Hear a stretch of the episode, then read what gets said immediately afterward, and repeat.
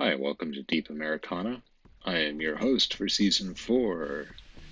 My name is Wes Unruh, and season four is Unrelated Thoughts on Being an Unruly Adoptee. I'm thinking of the name of this episode as Fatherhood. Currently, I'm father of three cats and one human. The language of adoption blends children and animals in cultural ways that become increasingly painful to witness as I grew into consciousness. You know, um, mentioned a few movies along the way. The Ten Commandments, movies like Warlock 3 in 1999 and The Truman Show 1998 are sort of heavy handed wielding adoptee like a weapon of sorts against the body of the protagonist that Chris overcomes the challenges set before her in that film is what makes the film itself redemptive. Instead, becoming a mirror that calls out to the cultural force it looks to complicate. It seeks complication in its narrative. Warlock 3 does not exploit adoption or the adoptee central to its narrative, um, but the same cannot be said for artifacts from my childhood and possibly yours, like Cabbage Patch Kids and Pound Puppies.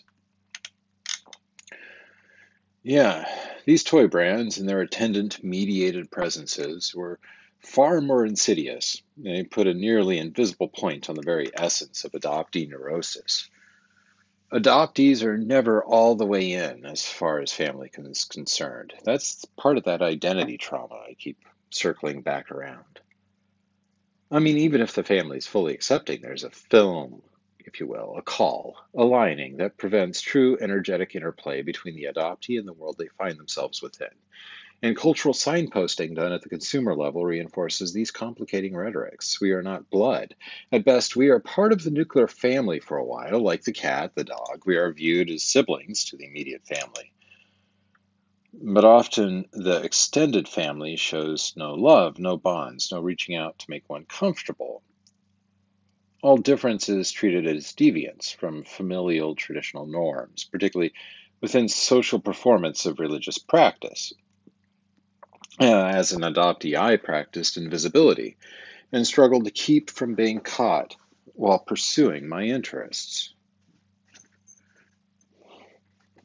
Searching for my biological parents was a secret I kept locked within the other adolescent secrets I learned to keep within my evangelical home.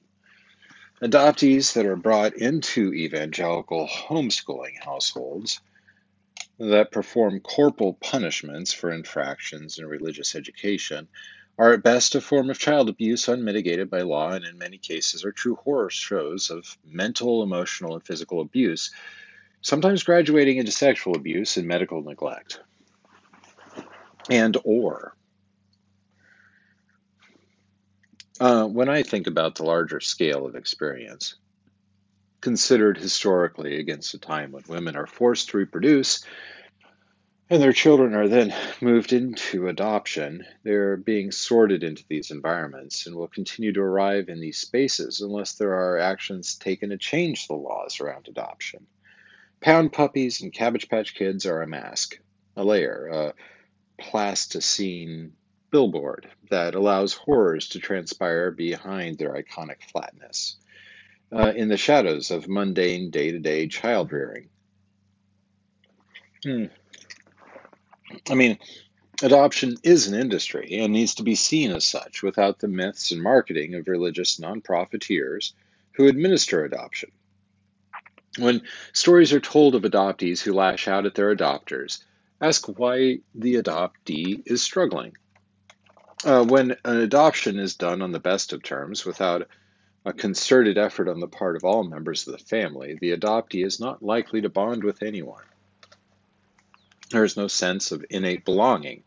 And as trauma becomes complex, compounded, and an adoptee becomes more withdrawn, rewarding the adoptee's efforts to connect by eliminating all possible social connections outside the family sphere is not only reaffirming the unwanted, unloved, unrelated narrative loops that are part of the adoptee's core anxieties. Um, but it is actively diminishing the adoptee's humanness. identity. It is that identity trauma re traumatized and re traumatized. Uh, I, I love Warlock 3 because the phrase, a child of the caul, an adoptee confronted with this earth shattering inheritance of secret parentage was able to find the strength to create her own new path forward in life, like uh, a way forward that integrated her past without discharging it. She was not the villain or point of evil inflection. Like in The Ring, the 2002 American film, or Orphan, the 2009 film.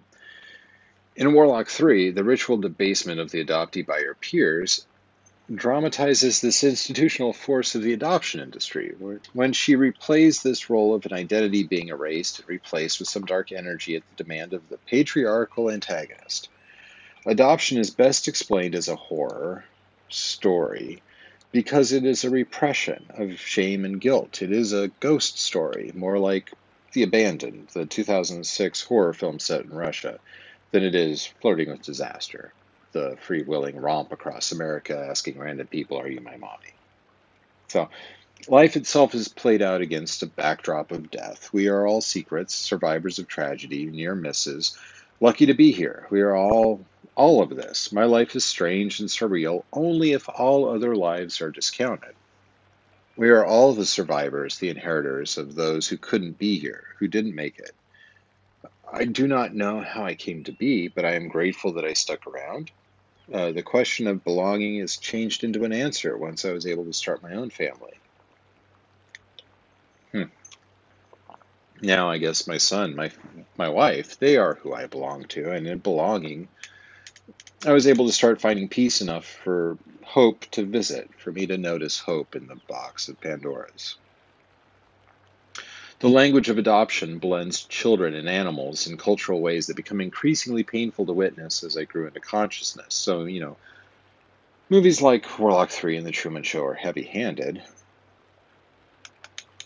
but Chris overcomes the challenges in that film and makes it redemptive. All difference that we're dealing with through all of these things is something that I don't know. I finally understood once I found my wife. So I it's not a matter of dependency. My healing as an adoptee began when I found my wife, who helped me become at peace with my own identity, I guess. So I found her in Troy, New York. And it took months of conversations before I became convinced I could trust her. First with my cat, and soon my heart, and my secrets, right? Um, at that point, I'd already established contact with my birth mother and had moved what I thought of as beyond my Truman Show period to where I didn't trust anyone in my life. So she helped me find a way back to normalcy, or perhaps she and I established a new normal for myself. I am rooted at peace and able to thrive within the home she and I have built. When my son was born, I felt truly human for the first time. Uh, seeing resemblances in his features anchored me into the world in a way I I still can't really fully articulate. Marriage provided me with a sense of belonging that sort of served to armor me, armor me psychically in social situations. And the ability I have to be honest and uncensored about my anxieties with her gave me the strength I needed to separate myself from my um, thoughts uh, I remain in contact with my adoptive sisters. At times, I remain in contact with my adoptive parents at times. Um, but I've learned a great deal about belief, about how ideas and storytelling around those ideas can sort of generate a larger public awareness, trends, and even manipulate group decisions. I, I find that my ability to adapt quickly to meet needs to be, you know, a troubleshooter came from watching my adoptive father be a troubleshooter. Solving technical issues in the mechanical level is not dissimilar to solving like conceptual issues or user experiences. Um, and that makes me needed, and being needed gave me a sense of security. And without that sense of security, my identity just unravels. With, displaced, I am at the mercy of the darkest thoughts, right? The phantom pains of my past. Getting all of this account out has itself wrought some havoc on my body. When I initially wrote this script, my hands, in particular, my back, were wrecked. Um, writing all of this out. I grew impatient and restless while I was working on this. Um, remembering these pains and struggling to remember other pain, all of it is sort of raw and aching and never satisfying, so I'm always left with some puzzles for which I may never have solutions. And where I have solutions, would I still be left with decisions? Like, what does it mean ultimately is the decision I must bear at every stage of the process of search. I must make meaning for myself of what I know in the moment, in each moment along the way. In watching other adoptees go through televised reunions, I'm always curious what they do after the cameras are gone, once the producers have left. I don't know how to engage with my biological family by watching these televised reunions. I don't know where the word family even means within that context. What I've learned is that a life of dinner parties has prepared me to be personable even with strangers, and I have the added benefit of knowing enough about the areas to find points of commonality when we meet but my family is my wife and son. I'm a father. Um, her family has adopted me into it willingly, if you will, as son in law, through a normative social bond, my marriage, and I can relate to them as such and take cover when needed through my wife's intervention. But I'm still confronted with a lack when I speak with my son. He is my blood, but I know there is a gap, a void. He has that lack as well. It isn't as pronounced, but trauma inherits itself onward, a parasite that carries it across at the germline. The traits of anxiety, of patrilineal curses, if you will. They're as much a legacy as hair thickness or troll toe. My son has a measure of my trauma from my adoption tainting his nature. I hope he will find peace and love enough to soften that hardness. For me, what I experienced was exacerbated by the myths that underlie the Christian mental hospital institution and adoption industry. Whole industries exist that are framed by desired expectations, not science. I cannot believe in retrospect that the therapist in the mental hospital would have focused on my relationship to God because of my interest in occult ways of knowing, rather than discuss or focus my therapy on my obsession with my adoption. Yet, from another angle, of course my adoptiness was overlooked. Adoption has been used to fulfill a market pressure, and the unique needs of those adoptees cannot be filled or it would acknowledge the damage the industry has done. As long as my problems were rooted in my behaviors or outside forces, the myth of adoption as a universal good is maintained. What does it mean to be a father? I have found my biological father, my first father, right?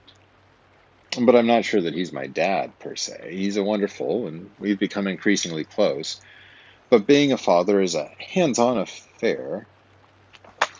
Aye! And I take a quick break because my cat has moved everything around from where we were reading. and so I had to reset my my situation and refine my spot on the script. But I love my cat. I don't mind. And I know that it's in here somewhere.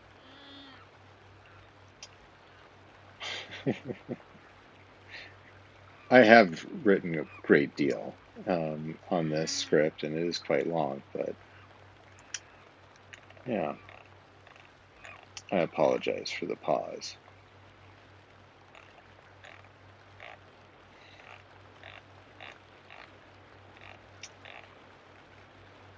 So, I have found the spot where I wanted to get back to, just like I found my biological father. Um, as I was writing this particular part of the script. I, I had a, my son was closing in on his ninth birthday. He's now nine. Watching him grow um, brought me closer to myself, to my own humanity. And as I carried him as an infant,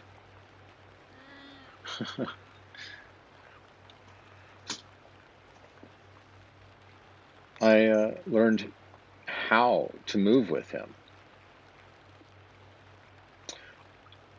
I learned how to hold him in my arm properly. I learned how he fit against myself. Uh, as he grew older and continued holding him, my body changed with it. Um, my arms became stronger so I could hold him longer. My left arm ultimately became uh, damaged, probably, by holding him too long, but I was able to lift and carry him for a very long time in my left arm. Um, when I got to the point when I was 40 and I realized I wasn't going to be able to hold him as long, that was the point where I, you know, tattooed his name on my left arm, sort of like you would put a name on a bench, a memorial bench.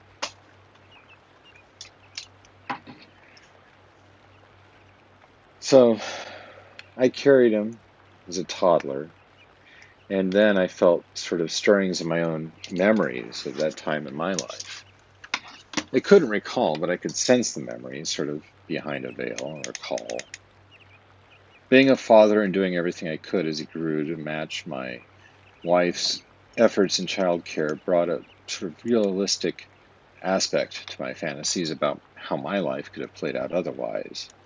Uh, raising a child is hard work, particularly an excitable, anxious, overly experiential child full of difficult questions. Um, I personally wear people out around me. I wear out their patience, their passion, their knowledge. I did this to my adoptive parents. I've done it to several of my lovers. I've done it to my past roommates. It is only my age that has slowed my furious and unrelenting mind, my age and my wife, who has learned to weather the storms of my mind and knows how to offset the damage, divert the anxieties before I spiral out as I once did when I lived alone. You know, she was my shelter and has become my foundation.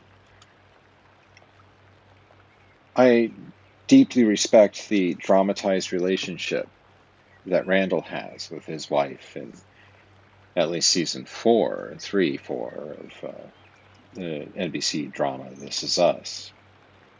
It's not dissimilar to someone who's sensitized sensitized to trauma and to anxiety. Um, uh, my wife is mother of my son. She is the link that brought me back from the sort of liminal shadows where I lurked for most of my life. Uh, becoming a father has deepened my understanding of myself. I learned what I was capable of doing. Um, I learned how to wake up and walk through the house before even becoming fully conscious when I heard my son cry out in the night. I learned how to change a diaper, clean a crib, give a baby a bath, and install a car seat. And all of these lessons changed me for the better. They made me human. Um, there is a phrase that I first encountered in Betty Jean Lifton's book, Journey of the Adopted Self, the term genetic bewilderment and cumulative adoption trauma. Becoming a father, meeting someone finally who looked like me, even if it took a few years to really become a parent, was a kind of anchor. It landed me alongside the rest of the mortal world. I felt weirdly that I had been born alongside him in some way. And as for the cumulative adoption trauma, this moment of becoming a father presaged a new era in my life as a recoveree I became aware of memories that were liminal, memories that I could recall because I could see the universality of experience in my son. Uh, so, flying him through the air, I could recall my adoptive father flying me through the air. Dreams I remember having about flying that always seemed linked to the need to urinate in the night suddenly made sense when I picked my son up in the middle of the night and fly him to the bathroom lest he wet the bed.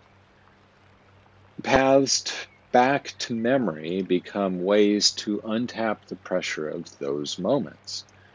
Uh, so, my son's birth and my own maturation in the role of his father gave me the psychic resilience I needed to do the weird, hard thing of finding, then meeting my biological father. I am not done recovering. I may be a recoveree of sorts for the rest of my life. But I have found a balance between the hand I was dealt in life and my relentless need to know the truth about myself. Hmm. Seeing the place where I grew up, seeing the fresh coats of paint and the rusted iron, the widened streets once lazy in the summer of the late 80s of my mind, that was jarring enough. But to tour that Twin Falls town alongside my biological father, pointing out buildings that deepened our stories to each other. That experience was a kind of holy inbreaking of meaning. My life deepened in that day as I visited Twin Falls with him and his wife, and I with my wife and son. What I'm sure outwardly looked normal, if oddly prosaic, five people visiting the canyon and bridge while taking pictures and visiting gift shop, was internally an epic struggle to find the right words, um, present the right face. Find the right moment to engage, to relax, to be passionate, to step away. Being a father, the normalizing aspect of fatherhood, was a way to connect with him, and he was well versed in being a grandfather, having m- many other really wonderful grandchildren. And my son, he knows how to be a grandson, and he found my biological father quite suited to being a grandfather. The roles were all there and easy to understand and perform. And so while there was no shared history, we all somehow found a way to interact, dance through in a performance we knew very well. And from the outside, that would have appeared perfectly normal. It was only in conversation that the facade dissolved into sort of an entirely new narrative framework. Um, our relationship meeting and the story about it was tried out a few times in conversation, and we met more and more of his extended family to whom the story was related. Um, I am unquestionably his son. A visual anchoring as complete and moving to me as the birth of my son was, as far as genetic similitude. A depressuring of that genetic bewilderment that Betty Jean Lifton wrote about. I find solace in my own rituals, my family life, and engaging with other adoptees online because it's through those conversations with those people that I and others will be able to articulate the uniqueness of these experiences of meeting someone. Like, for all its flaws in its first few seasons, This Is Us does give a narrative map, a dramatic framework.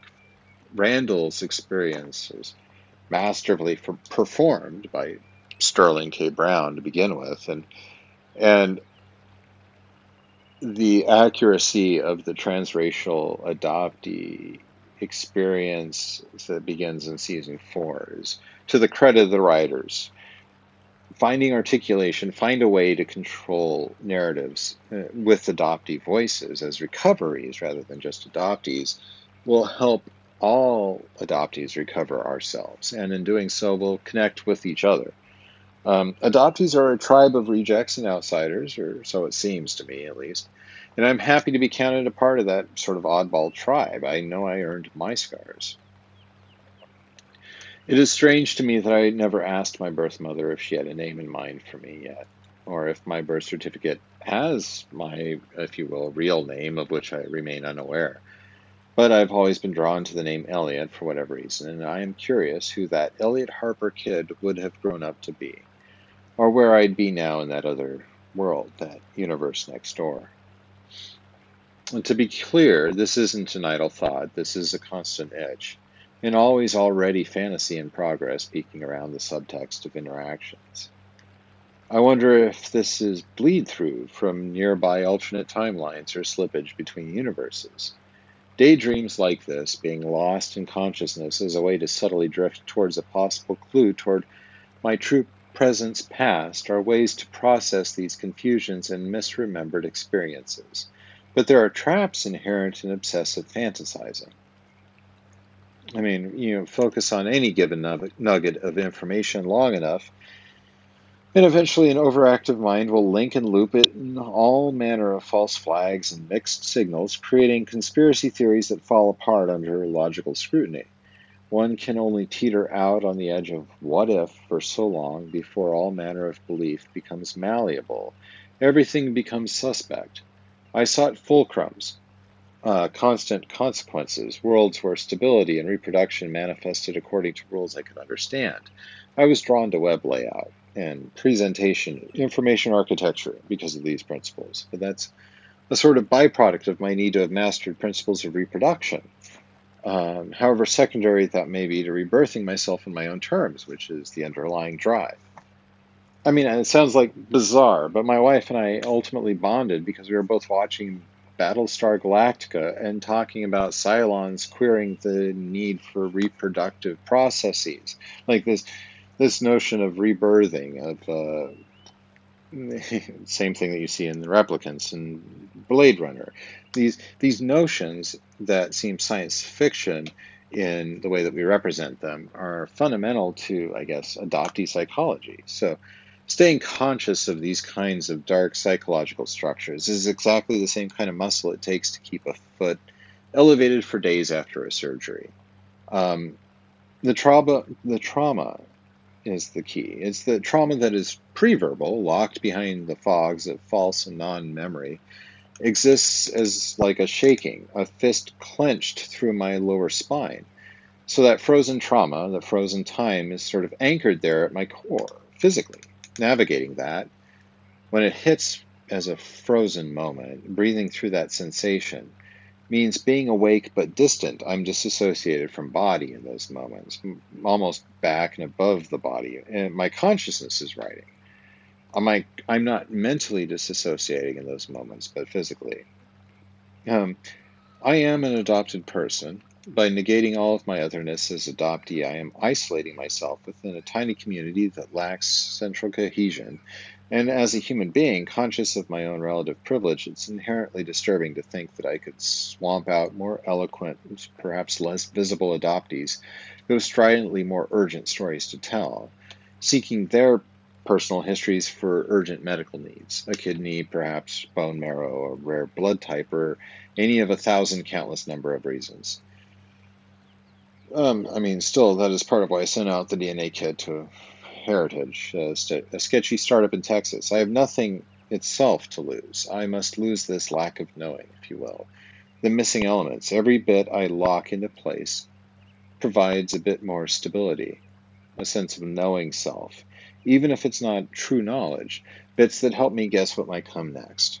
Um, as an adoptee, you're always wondering, am I going to have heart trouble, diabetes, ALS, dementia? How will it end, right? Should I live out my days without an accident or violent end, and like so many other adoptees, will I die of cancer? Will I have caught it sooner if I knew my biological father's whole family had a history of it, whatever it might be? Some multiverses are longer lived in than others for adoptees. Uh, I guess doing doing the DNA testing kind of collapses those multiverses into a result a thread, an answer, or at least data of some sort. There are all sorts of holes and gaps in these webs of life that the services are mapping with our spit and shreds of skin cells. Um, the fact that adoptees can use DNA services to route around laws designed to prevent families from reuniting is a bug, not a feature of these services. It's an overlooked end run around an abusive legal situation. But DNA is only so much. It's a piece of the puzzle of the adoptee, a part. It's not the whole. The searching, the struggle to search, the early awareness, the late discovery rage, all of this is a set of experiences that are unique to the adoptee. The kept don't get to experience this railroad of emotionality. Um, my experience, which is both unique and bounded by privilege, is inherently normalized by similar yet unique experiences of other adoptees. I am understood and understand people who were adopted or grew up within foster care. Um, I am adopted, but I self identify as an adoptee, and I am an adoptee because it is my tribe, as opposed to Irish or Swedish or Spanish or British or French or German. I'm a white cis het adoptee, a foundling, a disconnected changeling, too traumatized to cry when I was first found. I was a cuckoo who outgrew his early murderous instincts by the age of three, after which my adoptive parents got themselves another traumatized adoptee who served as my sister in family photos. Uh, we grew close in retrospect and played together for a long time, until the move to Kansas, and Kansas broke apart my adoptive sister and I, and I am lucky we have repaired our relationship only recently. I've spent far too long struggling with trauma that I did not recognize as trauma. At first, I thought it was spiritual because of my upbringing. Then I thought it was chemical, something I could unlock, perhaps with the right combination of vitamins, drugs, and herbs. Most nights I stay awake as late as I can so that I do not sleep long enough to have dreams. My dreams are almost always restless or nightmares, and when I have nightmares, I call out and at times thrash about or I awaken in terror, uh, frozen in place and unable to move for what feels like hours. Um, I've learned my ways around that. As I've aged, these moments happen a little less often. But I also have found ways to prevent the dreams from taking hold. Um, I was on a medication to reduce the nightmares for a time, but that had unpleasant side effects. Although now I find using CBD oil to be a more effective, less unpleasant alternative to um, what I think was called prazosin. My problems come and go. My emotions are generally level. My attitude about life generally positive. It is often the sheer juxtaposition of relentless night terrors against a daylit world without apparent stresses or triggers that led me to seek medications that could prevent the dreams. Even worse, I never recall those instances. The sleep I disrupt is my wife's rest rather than my own. I don't remember the dreams that disrupt her sleep um, and prevent me from sleeping fully. All too often, she shakes me awake and I fall back asleep, leaving her unable to pass out for hours. Um, I guess when I was younger, the nightmares lingered with me longer. I remember them as fear, like pure and intense, that resolved as fear of violence, uh, primarily dismemberment, of assault. Um, all too often, I would awake in a panic, convinced that if I moved, I would be taken, attacked, and dis- dismembered, bits of my body chopped apart. The memories are never of the dreams themselves, but of lying awake, afraid to move, um, waiting for dawn to come before I was attacked. Started when I was five, five years old, or maybe even younger. One of the first Star Trek episodes I saw, one of the first that aired when the local NBC affiliate began running them in syndication late in the afternoon, was The Menagerie, which featured tall, bald aliens with huge heads, their brains seemingly visible. These aliens used telepathic powers to mani- manipulate the human crew, um, and they frightened me beyond all reasoning. The memory of those aliens mixed with my fears of being taken in the night, powerless to resist. Um, I would lay in bed terrified of every creak of the walls, every click in the night. As I grew older, the dreams changed. I no longer feared being taken in the night. Uh, a fear that seemed anchored in my abduction and adoption as an infant, probably not abduction by alien presences. But my fear was not a fantasy, uh, but a memory, like being played out over and over as I grew up in the early hours before dawn. Later, the dreams were vacant, sort of blank holes in time. My dreams are missing, or at least my ability to recall them. Occasionally, I'll have a normal dream, or even a prophetic one, and recall it in a normal or um, sort of an, an emphasized way. But what I can glean from these terrors is that I am horrified and tortured. I have flashes of panic about the loss of fingers, teeth, and limbs. I recall steep drops, cliff sides, bridges collapsing into chasms. I think these are the nightmares that awaken my wife in the night, and the reason she must shake me awake. I want to talk a little bit about the television show Legion that aired on FX, the FX network. At the time of me putting this whole thing together, you can watch it all on uh, Hulu if you have a subscription. You know, while the films Superman 1981 and Star Wars A New Hope, the 1978 film, are sort of gloriously turned on their head, and producer and filmmaker James Gunn's Guardian of the Galaxy films, Volume 1 and 2, which are 2014 and 2017. And um, the sort of horrific send up Brightburn 2019, which was written by his brothers. Um, to really talk about the bad adoptee, I want to talk about David Haller in Legion. I think it's really interesting that there's so many similarities between Scanners, the 1981 film, and Legion, the television show. Um, But while all of these, Superman particularly, deal with the empowered adoptee male, uh, but getting to that empowered adoptee male from different narrative frameworks, sort of showing the different faces of the empowered adoptee, shading from acceptable to sociopathic or lawful good to chaotic evil, if you'll pardon the sort of AD&D reference. They all deal with the bad adoptee expressed as not simply a chaotic destructive force, but as a literal destroyer of worlds. Um, Legion is the best uh, to this point in television. There are a number of examples of a world ending adoptee in media, but the one I feel most passionate about is Legion. It's uh, three seasons, 27 episodes. Um, David Haller is the biological son of Charles Xavier and the adoptive son of the Hallers, and he finds himself caught between multiple competing entities. There are initially two organizations, institutions, um, if you will, there's the mutant hunting branch of the government, which seeks to imprison and kill mutants deemed dangerous, too dangerous to exist. It's called Division 3.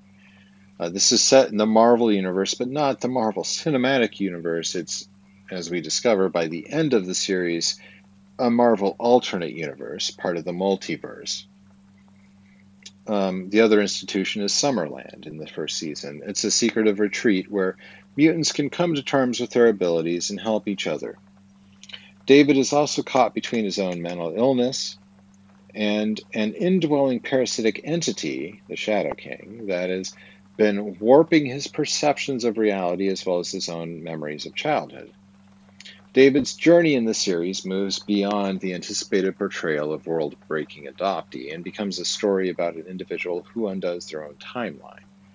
It is a complicated, breathy, artistic, and intricate piece of television, tackling ideas that are groundbreaking and unexpectedly moving throughout.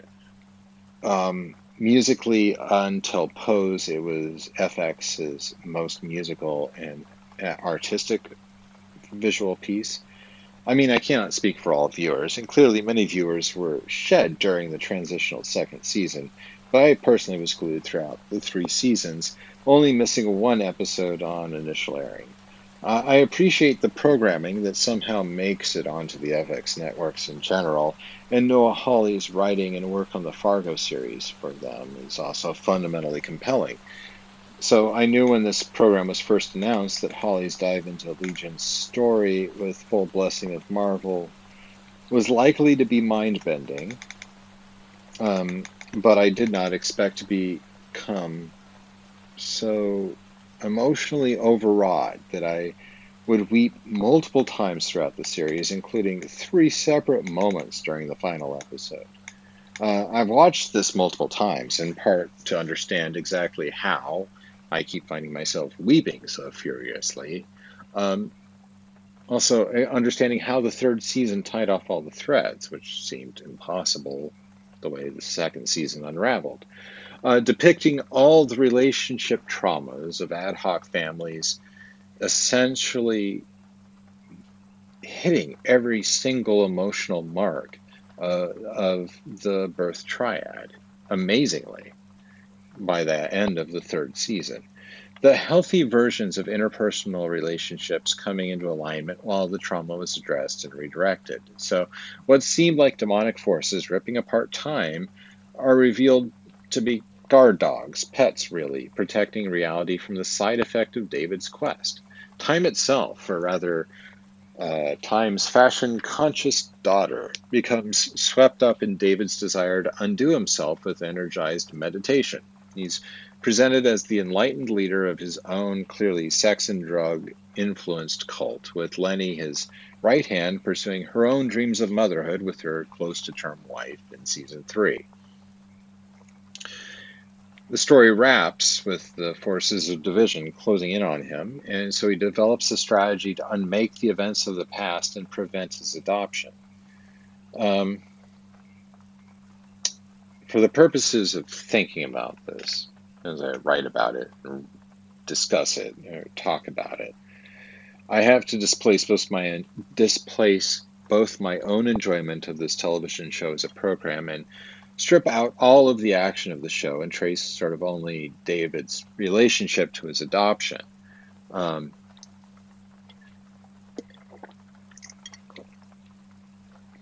it's helpful if you've seen the show because as I name the characters, it's easier than me giving the pretext for their presence. But the Shadow King, the parasite that we uncover, he uncovers in season one, becomes articulated as an entity known as Farouk throughout season two. And the relationship that David articulates with Farouk is in season three a conversation that is essentially one would have with one's adoptive father. Uh, Farouk, the parasite in his mind, is the institution of adoption. It's sort of represented in a similar way that Philip Covington is represented in Warlock 3.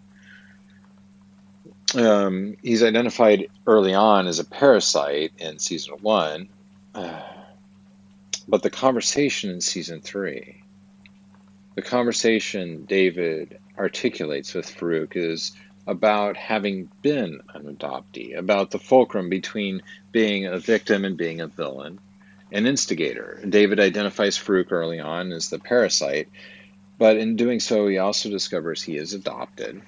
Uh, the realization is twinned, uh, illustrated literally in season 1, episode 7, where David's legionness, his many selves, are revealed as the swaying force in his own self defenses, similarly in season 3, episode War. Uh, Sid, his girlfriend or ex girlfriend's consciousness swap with David in that episode results in the swarm of Davids in his body that overtake her control of his body and powers. So David's mental illness is as powerful as his mutant abilities within the story world of the show. Uh, but it is separate from the problem, which is his adopted experience. So his mental illness is very carefully articulated as a discrete aspect than his adoption. The adoption experience is framed as an experience with a false self overlaid on his memory and his interactions with others. So, trying to medicate this away led to outbursts of rage, which led to problems with law enforcement and his family, which led to the discovery of his power, ultimately leading him to attempt suicide. Adoption, the parasite, the adoptive father that's baked inside his body, and by the end of the series, in some way, the hero of the show, Farouk, who becomes a guardian angel, um, guided David the villain to his destiny, undoing all he was and all that was to prevent the adoption from taking place by the end of season three. It's quite a poetic knot. I mean, I cannot stress how deeply moving I find this show. Um, moving enough that I know I cannot, you know, cleanly write about it without having taken multiple passes on the subject matter. Legion took on the adoptee's search for self as a story that could be exploited within the Marvel framework of time travel, multiple dimensions, um, astral travel, telepaths, and Omega level mutants. Um, of particular interest is those mutants are the ones classified as having world ending powers, right? Throughout the seasons, David is continuously referenced as one who has world ending abilities, that he can alter reality. In the second season, we see the different lives that David could have led, the different realities that would have resulted from his abilities, how they expressed, depending on how he applied himself. We see him driven mad, we see him and Lenny clearly living the billionaire lifestyle, all before being snapped back to the pitiless existential struggle between Farouk and himself, with the institutional forces of the different division levels as backdrop. Episode 1, Season 1 caught my attention, but it was Episode 7 of Season 1 that struck me so deeply I rewatched it multiple times, crying, weeping that first viewing, as David puzzled his way out of the adoptee fogs with the use of blackboards and lots of astral chalk drawings. Um, admittedly, the show's aesthetic is absurdist, dreamlike, and very, very beholden to psychedelic narrative trappings. The structure of the story itself seems sensed by a character who is shown outside of time, existing like an astral stowaway, uh, doomsday prepper telepath who refuses to live in the real world and has disassociated details of his own life to the point that he aggressively assails any attempt to bring things into his conscious awareness. There's musical numbers that seem ripped from television shows like Cop Rock. Um, adoptees are often struggling with emotional and mental content that is so painful that keeping it even in one's mind requires effort. And so, disassociative moments expressed in musical dance somehow fit into the fabric of the show Legion, right? The mind is always trying to slip the details of one's life back into the woodwork, into the wallpaper, into a dance routine, uh, into dramatic lighting or expressive sound effects. Pain that exists but lurks outside of conscious awareness still sapping the strength and vitality from interactions with others. Um, an awkward association with time itself. There's a character named Oliver. He says in episode 9 of season 2 I sense this is a conversation about time. I try to never have conversations about time. He seeks to remain in the present, even when the present is filled with horrible things, because he is unwilling to face the past, to face the moment the world became doomed. Um, ultimately, he and the character played by Jean Smart, who is a, just a, a national treasure, clearly one of the best actors of our generation. When he and his wife are reunited in this story, he rediscovers his love for her, and they live in the extended eternal moment for as long as they can in love together. Even raising Sid, the character Sid, again, so that she can rediscover her own truth, heal her own self as their adopted daughter in this sort of astral space time. The, the, the actions that were deliberately placed, that the characters move through, you know, at some point, I just wish I could sit down with Noah Hawley and understand how he put this story together, how much he understood about the adoptee and recovery experience, because these subplots, all of them articulate all this different detritus of the ad- adoptee experience. Uh, Lenny and her wife seek to have a child, only to watch that history like be stolen from her, driving her mad that, that's how we see Lenny leave the narrative. She drives her out of the narrative entirely in what feels like another mirroring of the birth mother experience. Yet also, as Lenny was not the one pregnant, the adoptive mother cheated from the real mothering by the demons of time in season three. Lenny's arc is truly tragic, as her pain and presence ends long before the final results play out. She was always the expression of David's id, and when he is seen as the destroyer of worlds, in a brief section of episode 10 of season 2, it is Lenny at his feet who writhes amongst the bones of his victims. Lenny is his anarchic cheerleader, preparing the world for his rise to power, firing the shot that triggered the first confrontation between David and Farouk in episode 11 of season 2 of Legion. Um, if she had still been a factor in his cult and his life at the end of season three, David would likely have been able to murder Farouk in the past. This would have similarly undone the world and similarly protected the infant David by undoing adoption. But would there have been a lesson learned if that had been the case? I mean, seeing Farouk brought to tears, uh, I'm spoiling the very end of this. I've watched it so many times that to me that this is as real a myth as Moses freeing the slaves. But seeing Farouk brought to tears by understanding the trauma he had done as a de facto adoptive father and realizing the pain of it, the gift of empathy undoing the demon he is. This was a more powerful story and much better executed than any other narrative on the adoptive experience I'd seen previously on television at that point. I mean, fortunately, I doubt it will be the last of the great shows. Um, I think the birth mother experience that's being expressed in the narratives of The Handmaid's Tale are stunning and way too raw for me directly to experience. Uh, niche television scripting is fast becoming the predominant factor for streaming services, and television that articulates lived personal experience can move audiences to share those stories within their own private worlds. So, streaming services bringing narratives into pockets and off of televisions, if you will. And broadcast television is altering alongside this evolution in content.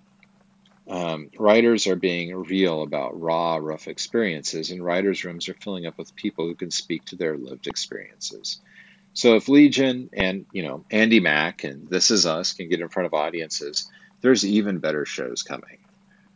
Uh, I can't imagine what kind of mastery we will see down the line from people like Anne Sweeney, who look closely at lived experience and then help people narrativize it.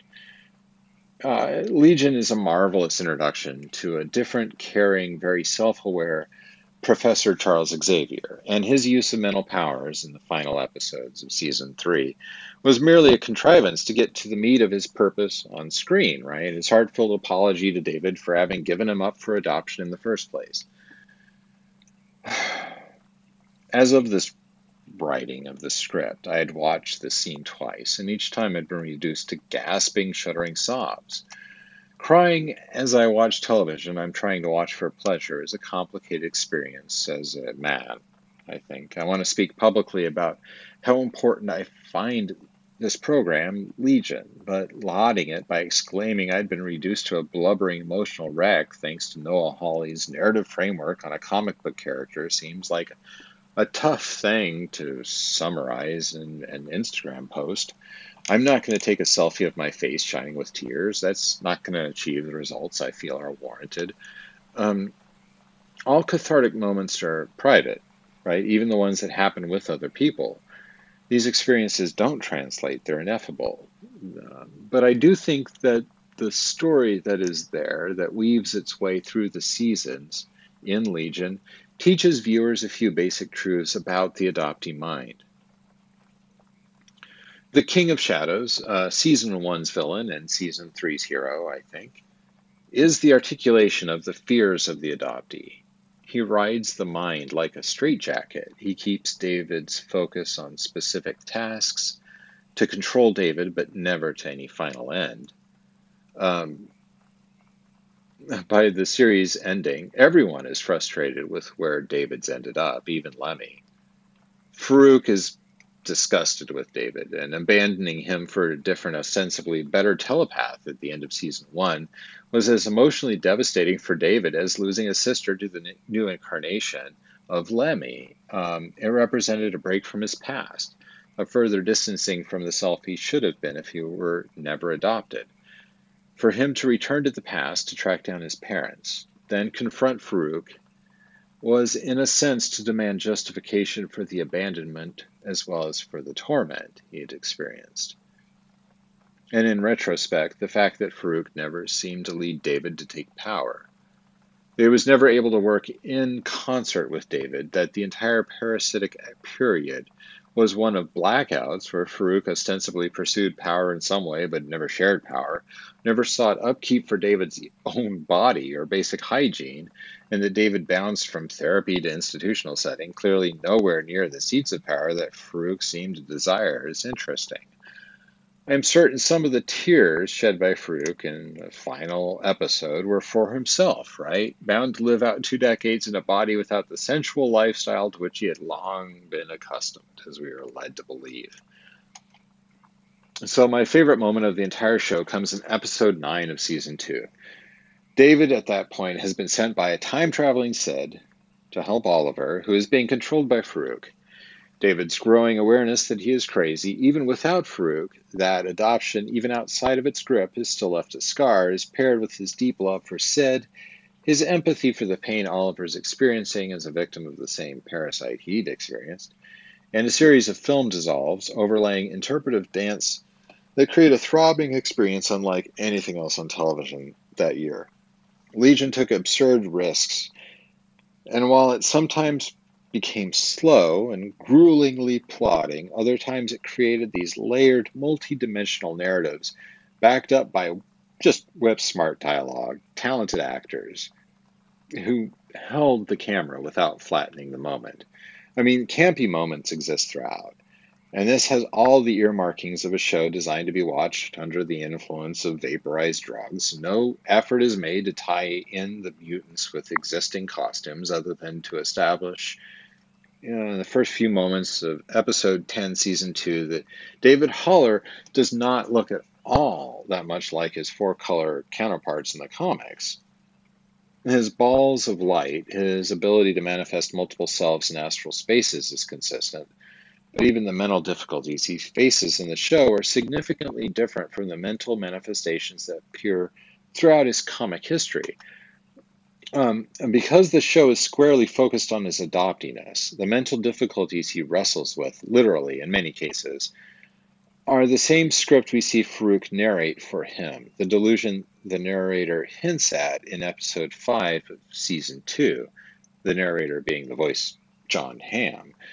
Um, uh, the delusion that frames all of David's post adoption identity. He's no good, he's unlovable. He was given away because he's wrong, tainted, and broken. David's repeating this in his head, wearing it like a mask. This assault on himself is always happening, but locked away behind closed doors in his mind. Visually, that's how we are seeing it. Throughout the seasons, we catch glimpses of David's many selves, often questioning or berating him, the central him, for the choices he's making.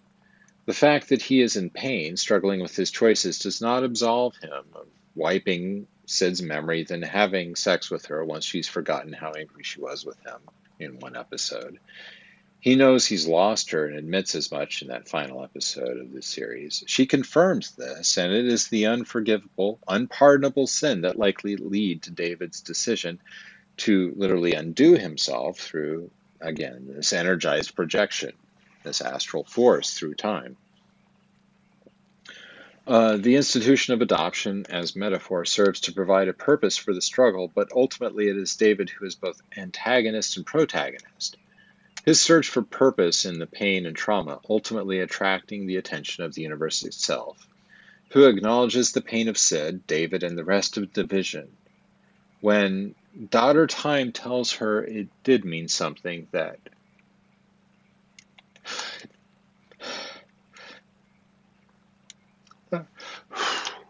that nothing of value is lost. You know, I start weeping even in retrospect, in reflection.